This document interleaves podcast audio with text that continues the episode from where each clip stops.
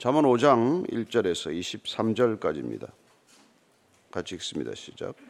내 아들아, 내 치에 주의하며 내 명철에 내 귀를 기울여서 근신을 지키며 내 입술로 지식을 지키도록 하라. 대저 음녀의 입술은 꿀을 떨어뜨리며 그의 입은 기름보다 미끄러우나 나중은 쑥같이 쓰고 두날 가진 칼같이 날카로우며 그의 발은 사지로 내려가며 그의 걸음은 수월로 나아가나니 그는 생명의 평탄한 길을 찾지 못하며 자기 길이 든든하지 못하여도 그것을 깨닫지 못하느니라. 그런즉 아들들아, 나에게 들으며 내 입의 말을 버리지 말고 내 길을 그에게서 멀리하라. 그의 집 문에도 가까이 가지 말라. 두렵건대 내 존영이 남에게 잃어버리게 되며 내 수완이 잔인한 자에게 빼앗기게 될까 하노라. 두렵건대 타인이 내 재물로 충족하게 되며 내 수고한 것이 외인의 집에 있게 될까 하노라. 두렵건대 마지막에 이르러 내 몸, 내 육체가 쇠약할 때 내가 한탄하여 말하기를 내가 어찌하여 훈계를 싫어하며 내 마음이 꾸지람을 가벼이 여기고 내 선생의 목소리를 청종하지 아니하며 나를 가르치는 이에게 기울이지 아니하였던고 많은 무리들이 모인 중에서 큰 악에 빠지게 되었노라 하게 될까 염려하노라. 너는 내 우물에서 물을 마시며 내 샘에서 흐르는 물을 마시라. 어찌하여 내 샘물을 집 밖으로 넘치게 하며 내 도랑물을 거리로 흘러가게 하겠느냐. 그 물이 내게만 있게 하고 타인과 더불어 그것을 나누지 말라. 내 샘으로 복되게 하라. 내가 젊어서 취한 아내를 즐거워하라. 그는 사랑스러운 암사슴 같고 아름다운 암노루 같으니 너는 그의 품을 항상 족하게 여기며 그의 사랑을 항상 연모하라. 내 아들아, 어찌하여 음녀를 연모하겠으며 어찌하여 이방 계집의 가슴을 안겠느냐. 대저 사람의 길은 여호와의 눈앞에 있나니 그가 그 사람의 모든 길을 평탄하게 하시느니라. 악인은 자기의 악에 걸리며 그 죄의 줄에 매이나니 그는 훈계를 받지 아니함으로 말미암아 죽겠고 심히 미련함으로 말미암아 혼미하게 되느니라. 아멘. 창조 질서 안에는 우리가 말하는 이 가정이 포함되어 있고 또한 교회가 포함되어 있습니다. 창조는 지극한 하나의 질서 시스템이죠. 그래서 이 창조를 유지하기 위한 하나님의 지혜로운 선택이 사실은 가정이라고 하는 질서를 우리에게 주신 것이죠. 그래서 그냥 창세기 시작부터 우리는 가정의 탄생을 보게 됩니다. 창세기 2장 25절부터 우리는 아담에게 하와를 인도하셔서 가정, 부부가 탄생하는 것을 보지 않습니까? 근데 이게 질서, 가정의 질서는 곧 성의 질서인데 그 성의 질서를 끊임없이 죄인들, 악인들은 깨뜨려 왔다는 것을 알게 됩니다. 그래서 소위 말하는 우리가 이 음란의 문제가 심각한 문제가 된 거죠. 오늘 이 잠언 5장은 순전히 음녀를 주제로 한 시예요. 한편에 이 2장에서도 그 문제가 지적이 됐고 또 이 5장 전체가 음녀의 문제를 다루고 있고 또 6장에도 반복되고 7장도 또한 한 장 전체가 이 음녀에 관한 얘기로 채워져 있습니다. 뭐 때문에 그랬을까요? 그게 얼마나 심각한 문제인지 모르기 때문에 그렇죠. 사실 지금 뭐 또 이스라엘 5차 중동 전쟁이 될 거라고 말하는 저 전쟁이 발발한 건 뭐 때문입니까? 아브라함이 하가를 드림으로 시작된 일이죠. 이삭의 자손들과 이스마엘의 후손들이 지금까지 저러고 있는 거 아닙니까? 그러니까 우리가 사실 뭐 정말 혼외 자녀들 이런 일들이 우리 불과 얼마 전까지만 해도 지금도 마찬가지지만 그 혼외 자식들 문제 이런 가정에서 일어나는 문제들이 여러분 온 세상을 뒤흔드는 문제가 된단 말이에요. 그래서 제발 좀 가정의 질서를 지켜라. 또 근본적으로는 이 성의 질서를 지켜라. 이게 창조 질서에 부응하는 길이고 또한 지혜롭게 사는 길이기 때문에 그래요. 성의 질서가 있습니다. 성적 욕망은 무한할지 몰라도 성의 질서를 지키지 않으면 그 욕망은 컨트롤되지 않으면 우리는 그야말로 이 질서를 지킬 수가 없는 것이죠. 자, 그래서 1절 2절입니다. 시작. 내 아들아, 내 치에 주의하며 내 명철에 내 귀를 기울여서 근신을 지키며 내 입술로 지식을 지키도록 하라. 지혜와 명철에 늘 관심을 기울이라는 것입니다. 그래서 우선순위에 두라는 것이죠. 그리고 근신할 때 또한 내 입술로 이걸 지켜내라는 것입니다. 입술을 지키라고 하는 것은 뭐 헛소리 하지 마라 이런 뜻으로도 우리가 해석할 수 있지만, 우리가 지혜와 명철을 통해서 이 헛된 세상 속에서 헛된 공격을 막아내는 그런 어떤 지혜로운 무기가 되기도 하기 때문에 우리가 입술을 지키라고도 표현하는 것이죠. 우리가 논리적으로 사변적으로 어떤 우리의 논리를 무너뜨리고자 하는 그런 끊임없는 공격이나 그런 것들에 대해서 막아설 수 있는 그런 지혜와 명철의 입술을 지키는 것, 그게 대단히 중요한 것 아닙니까? 우리 신앙 지키는 길이기도 해요. 자, 3절부터 6절까지입니다. 대저 음녀의 입술은 꿀을 떨어뜨리며 그의 입은 기름보다 미끄러우나 나중은 쑥같이 쓰고 두날카진 칼같이 날카로우며 그의 발은 사지로 내려가며 그의 걸음은 수월로 나아가나니 그는 생명의 평탄한 길을 찾지 못하며 자기 길이 든든하지 못하여도 그것을 깨닫지 못하느니라. 입술로 지식을 지키는 것, 입술로 지혜와 명철을 지켜내는 입술이 있냐면, 음녀의 입술, 그 입술은 꿀같이 기름같이 이렇게 현혹시키지만 그건 죽음의 길을 인도하는 거라고, 그런 입술이라고 말합니다. 그러니까 음란한 여인의 입술을 조심하라는 거예요. 그 입술에서 나오는 말도 조심하라는 겁니다. 예. 그 입술에서 떨어지는 말은 뭐 꿀처럼 달게 이렇게 느낄지 모르고 기름보다 매끄럽게 느낄지 모르겠지만 나중은 쑥같이 쓰고 칼같이 날카롭다 이렇게 표현하는 것이죠. 그래서 뭐 처음에 좀 이렇게 뭐 귀를 홀리는 몇 마디 말에 잘 넘어가지 않습니까? 금방 넘어가죠.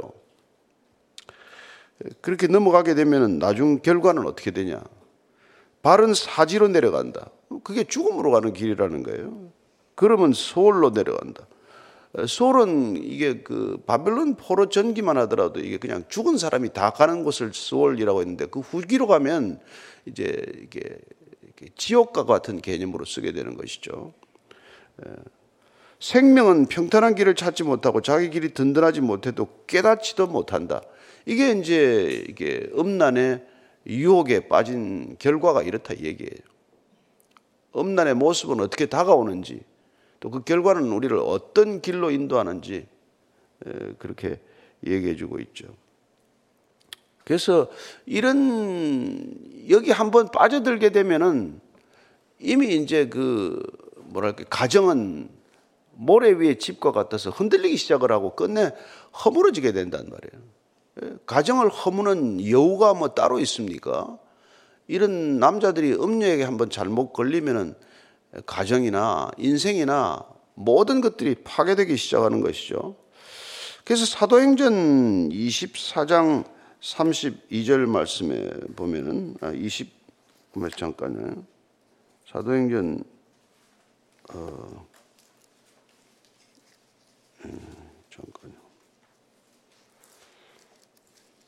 24장 32절.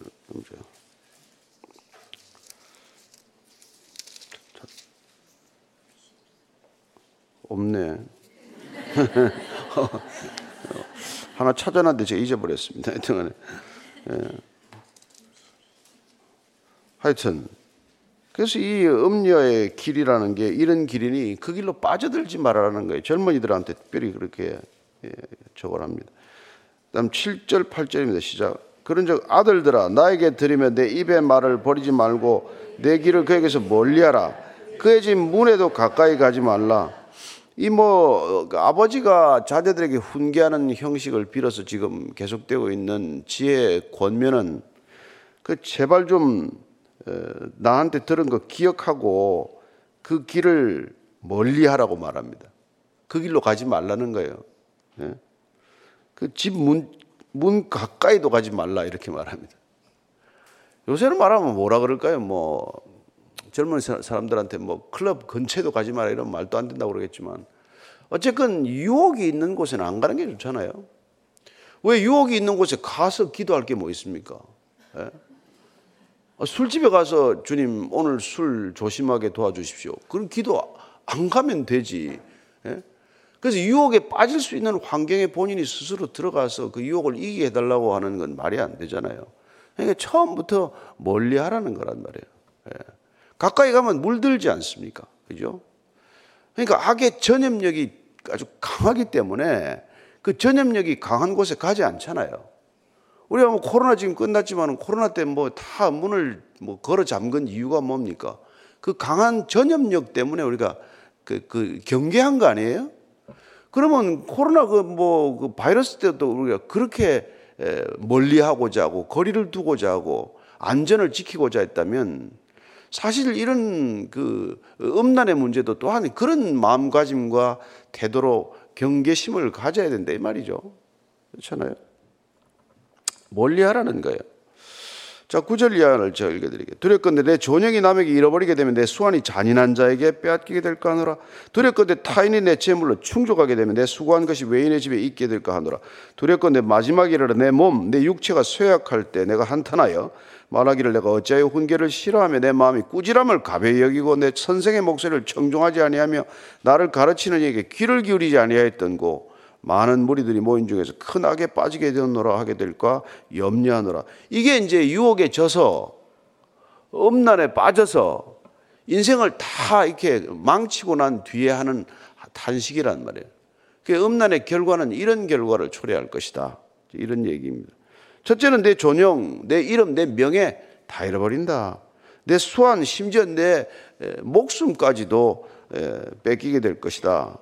재물 쌓은 것도 어쩌면 뭐 한순간에 날아갈 수도 있죠. 그죠? 그리고 내 몸, 내 육신까지 쇠약해지는 그런, 그렇죠. 뭐 방탕한 생활을 하거나 그러면은 건강 지키기도 어렵잖아요. 그러고 나서 나중에 이제 후회하는 것이죠. 내 마음이 꾸지람을 가볍게 여기다가 결국 이 꼴이 되고 말았구나. 예. 큰 악에 빠지게 되었다. 음란으로 시작되었는데 결과는 뭐예요? 큰 악에 빠지게 되었다. 이렇게 말합니다. 뭐 내가 뭐 잠시 뭐 이게 뭐 음란한 뭐 이렇게 영상물 좀 본 게 시작일 뿐인데 거기서부터 시작되다가 그야말로 걷잡을 수 없는 곳까지 간단 말이에요. 그게 여러분 이 시대가 가고 있는 모습이에요. 예. 나이 든 사람도 거기 한번 빠져들면 그냥 걷잡을 수 없이 헤어나올 수 없게 되고 젊은이들 특별히 그 뭐 이게 뭐 욕망이 하여튼 뭐 끓는 물처럼 가마솥처럼 뜨거울 때 그런 것들 한번 접하고 나면 감당할 수 없는 그런 일이 되지 않습니까? 그래서 그걸 조심하라는 거예요. 그럼 어떻게 해야 됩니까? 그런 이 음란이 이게 횡행하는 시대에 우리는 어떻게 이걸 감당할 수 있냐 이 말이죠. 예. 이토록 그 음란이 팽배해 있는 세상 가운데서 그게 이게 15절부터 쭉 계속되는 이제 음란 대책이에요, 음란 대책. 예. 너는 내 우물에서 물을 마시며 내 샘에서 흐르는 물을 마시라. 어찌하여 내 샘물을 집 밖으로 넘치게 하며 내 도랑물을 거리로 흘러가게 하겠느냐. 그 물이 내게만 있게 하고 타인과 더불어 그것을 나누지 말라. 내 샘으로 복되게 하라. 내가 젊어서 취한 아내를 즐거워하라. 이게 결론은 말이죠. 이게 뭐 가정에 충실하라는 거예요. 부부관계로 제한하라는 거예요. 그래서 한 남자와 한 여자가 만나서 한 가정을 이루게 하는 거란 말이에요. 거기서 만족하라는 것입니다. 다른 데 눈 뜨지 말고. 여기 뭐 우물, 샘물, 도랑물 뭐 이렇게 비교가 되어 있는데 집에 내 우물에서 물을 마시고 내 샘에서만 물을 마시라는 거예요. 다른 데서 목을 갈증을 채우려고 하지 말아라. 그런데 그 물이 또 가정에 있는 물을 내가 마셔야 될 물을 다른 사람과 나누어서는 안 되는 물이란 말이에요. 그러니까 내가 이게 뭐 누릴 수 있는 게 있고 누릴 수 없는 게 있잖아요. 그 경계와 한계를 분명히 하라는 거예요. 왜 집에 샘물을 도랑물처럼 갖다 퍼다 나를 일이 뭐가 있으며 길거리에 있는 물을 집에 우물 두고 왜 퍼다 마시냐. 이런 지금 은유, 비유로 지금 얘기하고 있는 거란 말이에요. 그래서 한 남자가 한 여자, 한 여자가 한 남자에게 만족하고 사는 것, 실제 서로 사랑하는 것, 그렇게 건강한 부부관계에 참된 사랑이 음란의 치유제다, 대책이다 이 말이에요. 여러분 왜 음란한지 아십니까? 뭐 이 사회, 현대 사회를 분석하는 사람은 피로 사회가 이게 음란의 원인이다라고 보는 견해들이 있어요. 뭐냐면 이게 여러분 끊임없이 우리를 뭐 일주일 24시간 일하는 사람들, 너무 과로하는 사람들, 자기 욕망, 자기 목표가 너무 강해서 그야말로 월화수목 금금금으로 일하는 사람들, 이런 사람들 정말 조심해야 되는 게, 그런 사람들은 약해진 이 자기 정체성의 근거를 꼭 그런 데서 찾게 된단 말이에요. 예. 그래서 체스트톤이라는 사람들은, 사창가를 기울이는 사람들은 여인을 찾는 게 아니다, 하나님을 찾고 있는 거다, 이렇게 말하는 거예요. 내가 찾아야 할 분이 하나님이라는 걸 몰라서 그렇게 성적인 음란에 빠진단 말이에요. 그걸로 하면 채워질까 하고. 그래서 우리가 극도로 우리의 에너지를 뽑아 쓰게 되면은 내 안에 비어있는 것을 채우긴 채워야 되는데, 예, 이게 하나님으로 채워져야 더 이상 욕망에 시달리지 않을 텐데, 그 하나님으로 채워지지 않고 말씀으로 채우지 않고 다른 걸로 채우려고 하는 첫 번째 1순위가 성적인 것으로 치닫게 된단 말이에요. 그래서 활동을 많이 하는 사람들이 조심해야 될 건 늘 성적 유혹이에요. 여러분, 돈 많이 버는 사업가들이 뭐 바람만 피운 사람이 있습니까? 예? 죽으라고 열심히 뭐 정치판 뛰어다니는 사람, 그렇게 음란하지 않은 사람 봤어요? 다 넘어져요, 다 넘어져요. 심지어 목사들도 마찬가지죠. 죽도록 사역한답시고 그렇게 뭐 월화수목 금금금 사역하다가 넘어지는 게 뭔데 다. 그래서 우리가 이 우물이 비게 되면은 채우긴 채워야 될 거 아니에요. 다른 걸로 채운다, 도랑물로 채우다가 이 사건이 터지는 거죠. 그래서 제발 좀 젊어서 취한 아내하고 가정을 잘 지키라, 이런 얘기를 지금 하고 있는 거죠. 예. 참, 제가 이거 뭐 이런 얘기 한다고 해서 귀에 안 들어온 사람도 있겠지만, 어쨌건 하나님께서 주신 것들을, 젊어서 그렇게 취한 것들을 평생도록 누리고 지킬 줄 아는 것, 그게 지혜란 말이에요. 지혜. 그게 질서란 말이에요. 그래서 성의 질서야말로 이 창조 질서를 지키는데 너무나 중요한 거기 때문에, 이렇게 한 챕터를 통째로 지금 이 음란의 문제, 성의 문제를 지금 다루고 있는 거란 말이죠. 아내는 어떻습니까? 그는 사랑스러운 암사슴 같고 아름다운 암노루 같으니 너는 그의 품을 항상 족하게 여기며 그의 사랑을 항상 연모하라. 내 아들아, 어찌하여 음녀를 연모하겠으며 어찌하여 이방 계집의 가슴을 안겠느냐? 왜 거기다가 그렇게 시선을 두고 맨날 이렇게 정신을 못 차리냐는 말이지. 예. 왜 음녀를 연모하겠냐? 이거 뭐 지금 이 설교 들어야 될 사람들은 전부 자고 있겠지. 여러분들한테 할 얘기도 아닌데 이게 써놨으니까 할 수 없이 지금 설교하는 거예요. 아침부터 이거 하고 싶지 않은 얘기지만, 그러나 이게 단순히 이게 뭐 성적인 음란만이 아니라 이게 전부 우상 숭배와 직결된 거란 말이에요. 그래서 음란은 곧 우상 숭배로 나타난단 말이에요. 예. 그래서 우리가 하나님으로 채워야 될 부분을 하나님으로 채우지 않으면 어디든지 그게 꼭 사고가 터지는데, 그게 음란이 문제든지 아니면 우상 숭배로 치닫게 된단 말이죠. 그래서 하나님을 붙든 사람들은 살잖아요. 예. 그럼 어떻게 그러면 합니까? 예.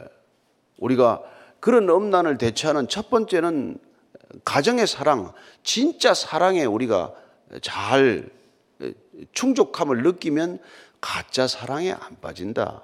음란은 가짜 사랑, 사랑처럼 포장된 가짜란 말이에요. 거기다 설탕만 잔뜩 발라가지고. 그러니까 진짜 우리가 미각을 가진 사람들은 외식을 잘 안 하듯이, 외식을 싫잖아요. 그게 뭐 간이 세고 말이죠. 그 다음에 두 번째는 뭡니까? 가장 중요한 거는 21절 이하의 시작. 대저 사람의 길은 여호와의 눈앞에 있나니 그가 그 사람의 모든 길을 평탄하게 하시느니라. 악인은 자기의 악에 걸리며 그 죄줄에 매이나니 그는 훈계를 받지 아니함으로 말미암아 죽겠고 심히 미련함으로 말미암아 혼미하게 되느니라. 대저 사람의 길은 여호와의 눈앞에 있다. 예. 여호와의 눈앞에 있다는 게 뭐죠? 예. 종교개혁가들 이후에 그토록 주장해온 코람데오라는 말이에요. 우리의 신앙은 하나님 앞에 있다라는 게 우리 신앙을 지키는 가장 분명한 길 아닙니까? 아니, 하나님이 보고 계신데. 예.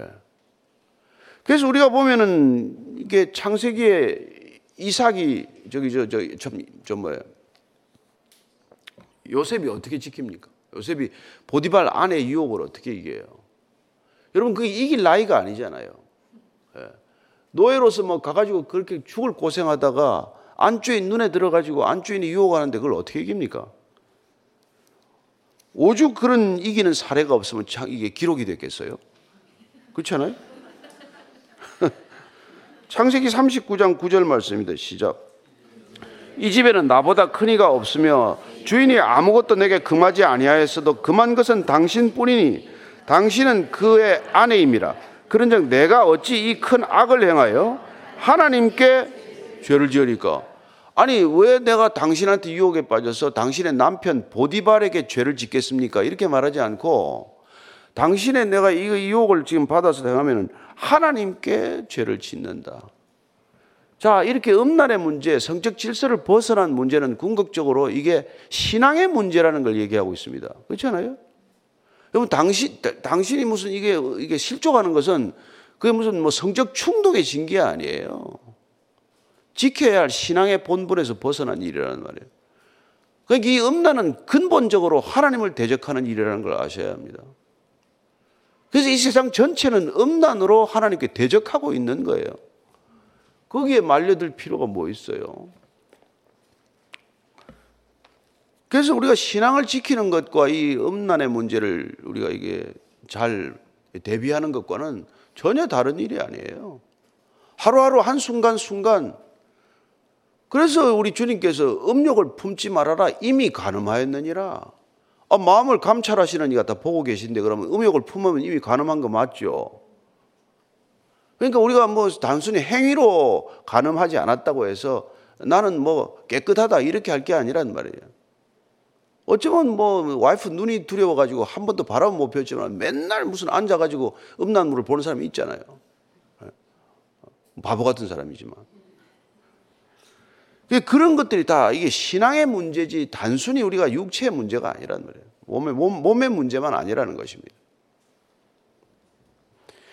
그래서 그 과도하게 일하는 사람, 과도하게 성공을 지향하는 사람, 예, 그런 사람들은 어쨌거나 이게 하나님 앞에 있다라는 이 코람데오 신앙이 아니고서는 이길 일이 없다 이 말이에요. 다른 방도가 없어요. 첫째는 진짜 사랑에 눈 뜨는 것이고 진짜 사랑에 이렇게 젖어서 사는 것이고. 그래서 여러분 음란의 반대말은 말이죠. 사랑의 사랑. 예? 사랑과 음란은 반대란 말이에요. 정말 사랑하게 되면 음란을 이기게 됩니다. 진짜 사랑하는 사람은 이렇게 음란하지 않습니다. 그렇잖아요? 그 사랑이 부족하기 때문에 그렇단 말이에요. 예. 그리고 그 음란한 사람은 지금 음란한 대상이 다른 성적 대상이 아니라 실제 내가 이렇게 하나님을 찾고 있다, 갈망하고 있다는 걸 몰라서 그걸 헤매고 있는 거란 말이에요. 불쌍한 사람들이란 말이에요. 그게 무슨 다른 성적 질서를 여기는 지금 문화가면 지금 한동이니까 동서에는 안 그렇고 다 안 그렇습니까? 그러니까 온 세상이 지금 그냥 완전히 뭐 오물로 도배를 하듯이 온 세상을 이렇게 더러운 오물로 지금 뒤덮어 놨는데 그게 음란이란 말이에요. 음란. 그래서 우리가 이 여호와의 눈앞에 있다 이런 코람데오 신앙이 아니고서는 이걸 이길 재간이 없다는 것이죠. 또 한 가지는 우리가 안식일을 지키라고 하는 게 왜 지키라고 그러겠어요? 예. 그 안식일에 하나님과 충분히 교제함으로 그날 충분히 하나님의 사랑받는 자로 자기의 정체성을 확인함으로 목마르지 않은 인생이 되는 거란 말이에요. 목마르지 않은 인생, 부족하지 않은 인생, 결핍감에 시달리지 않는 인생, 뭘로 부족하다고 나를 끊임없이 채워야겠다고 이렇게 막 눈을 부릅뜨고 살지 않는 인생이 되는 길이 그 안식에서부터 비롯되는 거란 말이에요. 그 안식이 단순히 무슨 일을 안 한다 그 차원을 넘어서서 예, 하나님 안에 잠기는 시간, 하나님의 사랑의 바다에서 헤엄치는 시간, 그 시간을 통해서 우리는 그렇게 충분히 하나님의 사랑을 공급받을 때 우리는 더 이상 그런 것들에 목마르지 않게 된단 말이에요. 부모 사랑을 듬뿍 받은 사람이 밖에 나가서 무슨 사랑을 구걸할 일이 어디 있어요? 부모 사랑을 제대로 못 받은 자녀들이 가서 다 사랑을 구걸하는 거란 말이에요. 그 이 세상에 무슨 폭력이다, 범죄다, 이 하는 수많은 것들이 다 사랑 결핍증이에요. 알고 보면 사랑받지 못한 존재가 나가서 사랑을 갈망하다가 사랑 아닌 것들에 다 배신당하고, 사랑 아닌 것들에 상처받고, 사랑 아닌 것들에 그냥 분노하고, 그러다가 이 세상을 이렇게 뒤죽박죽으로 만드는 거란 말이에요. 그러니 어쩌겠어요? 지금 이 무너진 세상을 어떻게 하겠습니까? 예. 저와 여러분들 무슨 방법이 있습니까? 우리가 하나님으로 채워지는 것 말고 뭐가 시작점이 어디예요? 교회를 다녀도 여러분 목마르다, 큰 병 든 거예요. 예. 그래서 우리가 그 죄 줄에 매이지 않도록, 예. 그리고 훈계를, 이 성경을 멀리하는 사람들은 심히 미련함으로 말미암아 혼미하게 되느니라.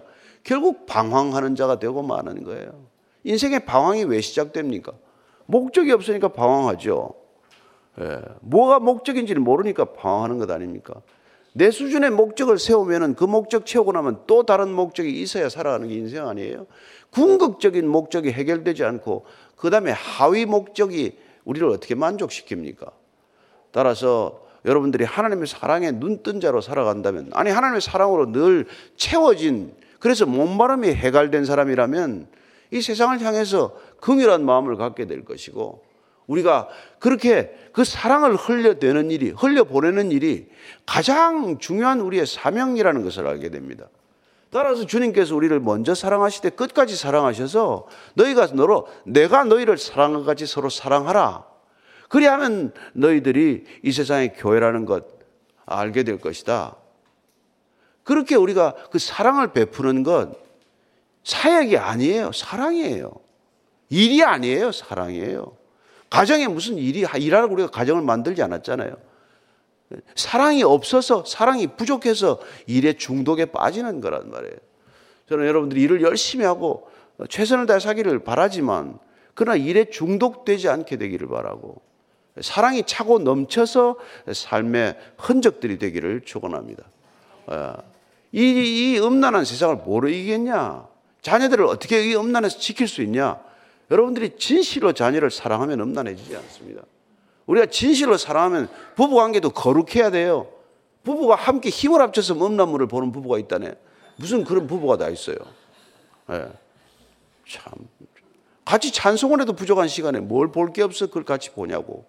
그러니 저는 여러분들이 가정을 거룩하게 지키는 것, 성적 질서를 지키는 것, 그게 창조 질서를 지키는 것이고 하나님을 경배하는 행위라는 것을 기억하게 되시길 바랍니다.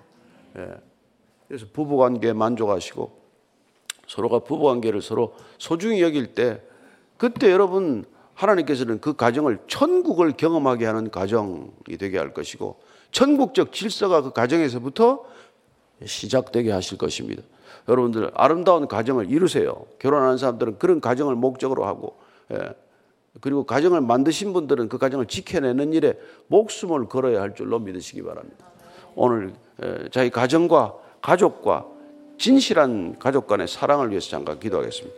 하나님 아버지, 정말 이 세상이 음란해도 상상할 수 없을 정도로 음란합니다.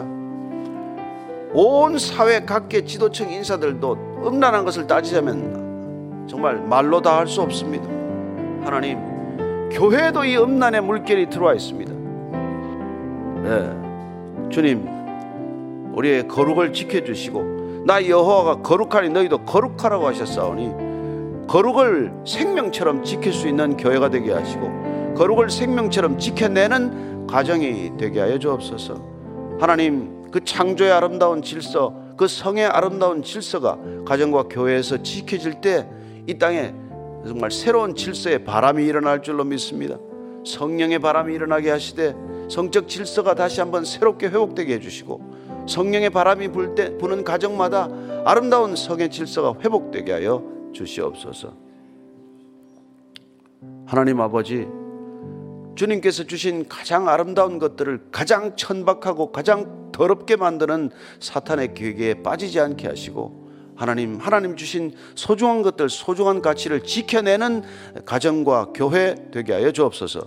이제는 십자가에서 그 가치를 지켜내신 우리 구주 예수 그리스도의 은혜와 아버지의 사랑과 성령의 인도하심이 오늘도 성의 질서의 회복을 통해서 창조 질서를 회복하고자 하는 이 자리에 거기선 참된 하나님의 친백성들, 친자녀들 위해 아름다운 교회 위에 지금부터 영원까지 함께 하시기를 간절히 축원하옵나이다.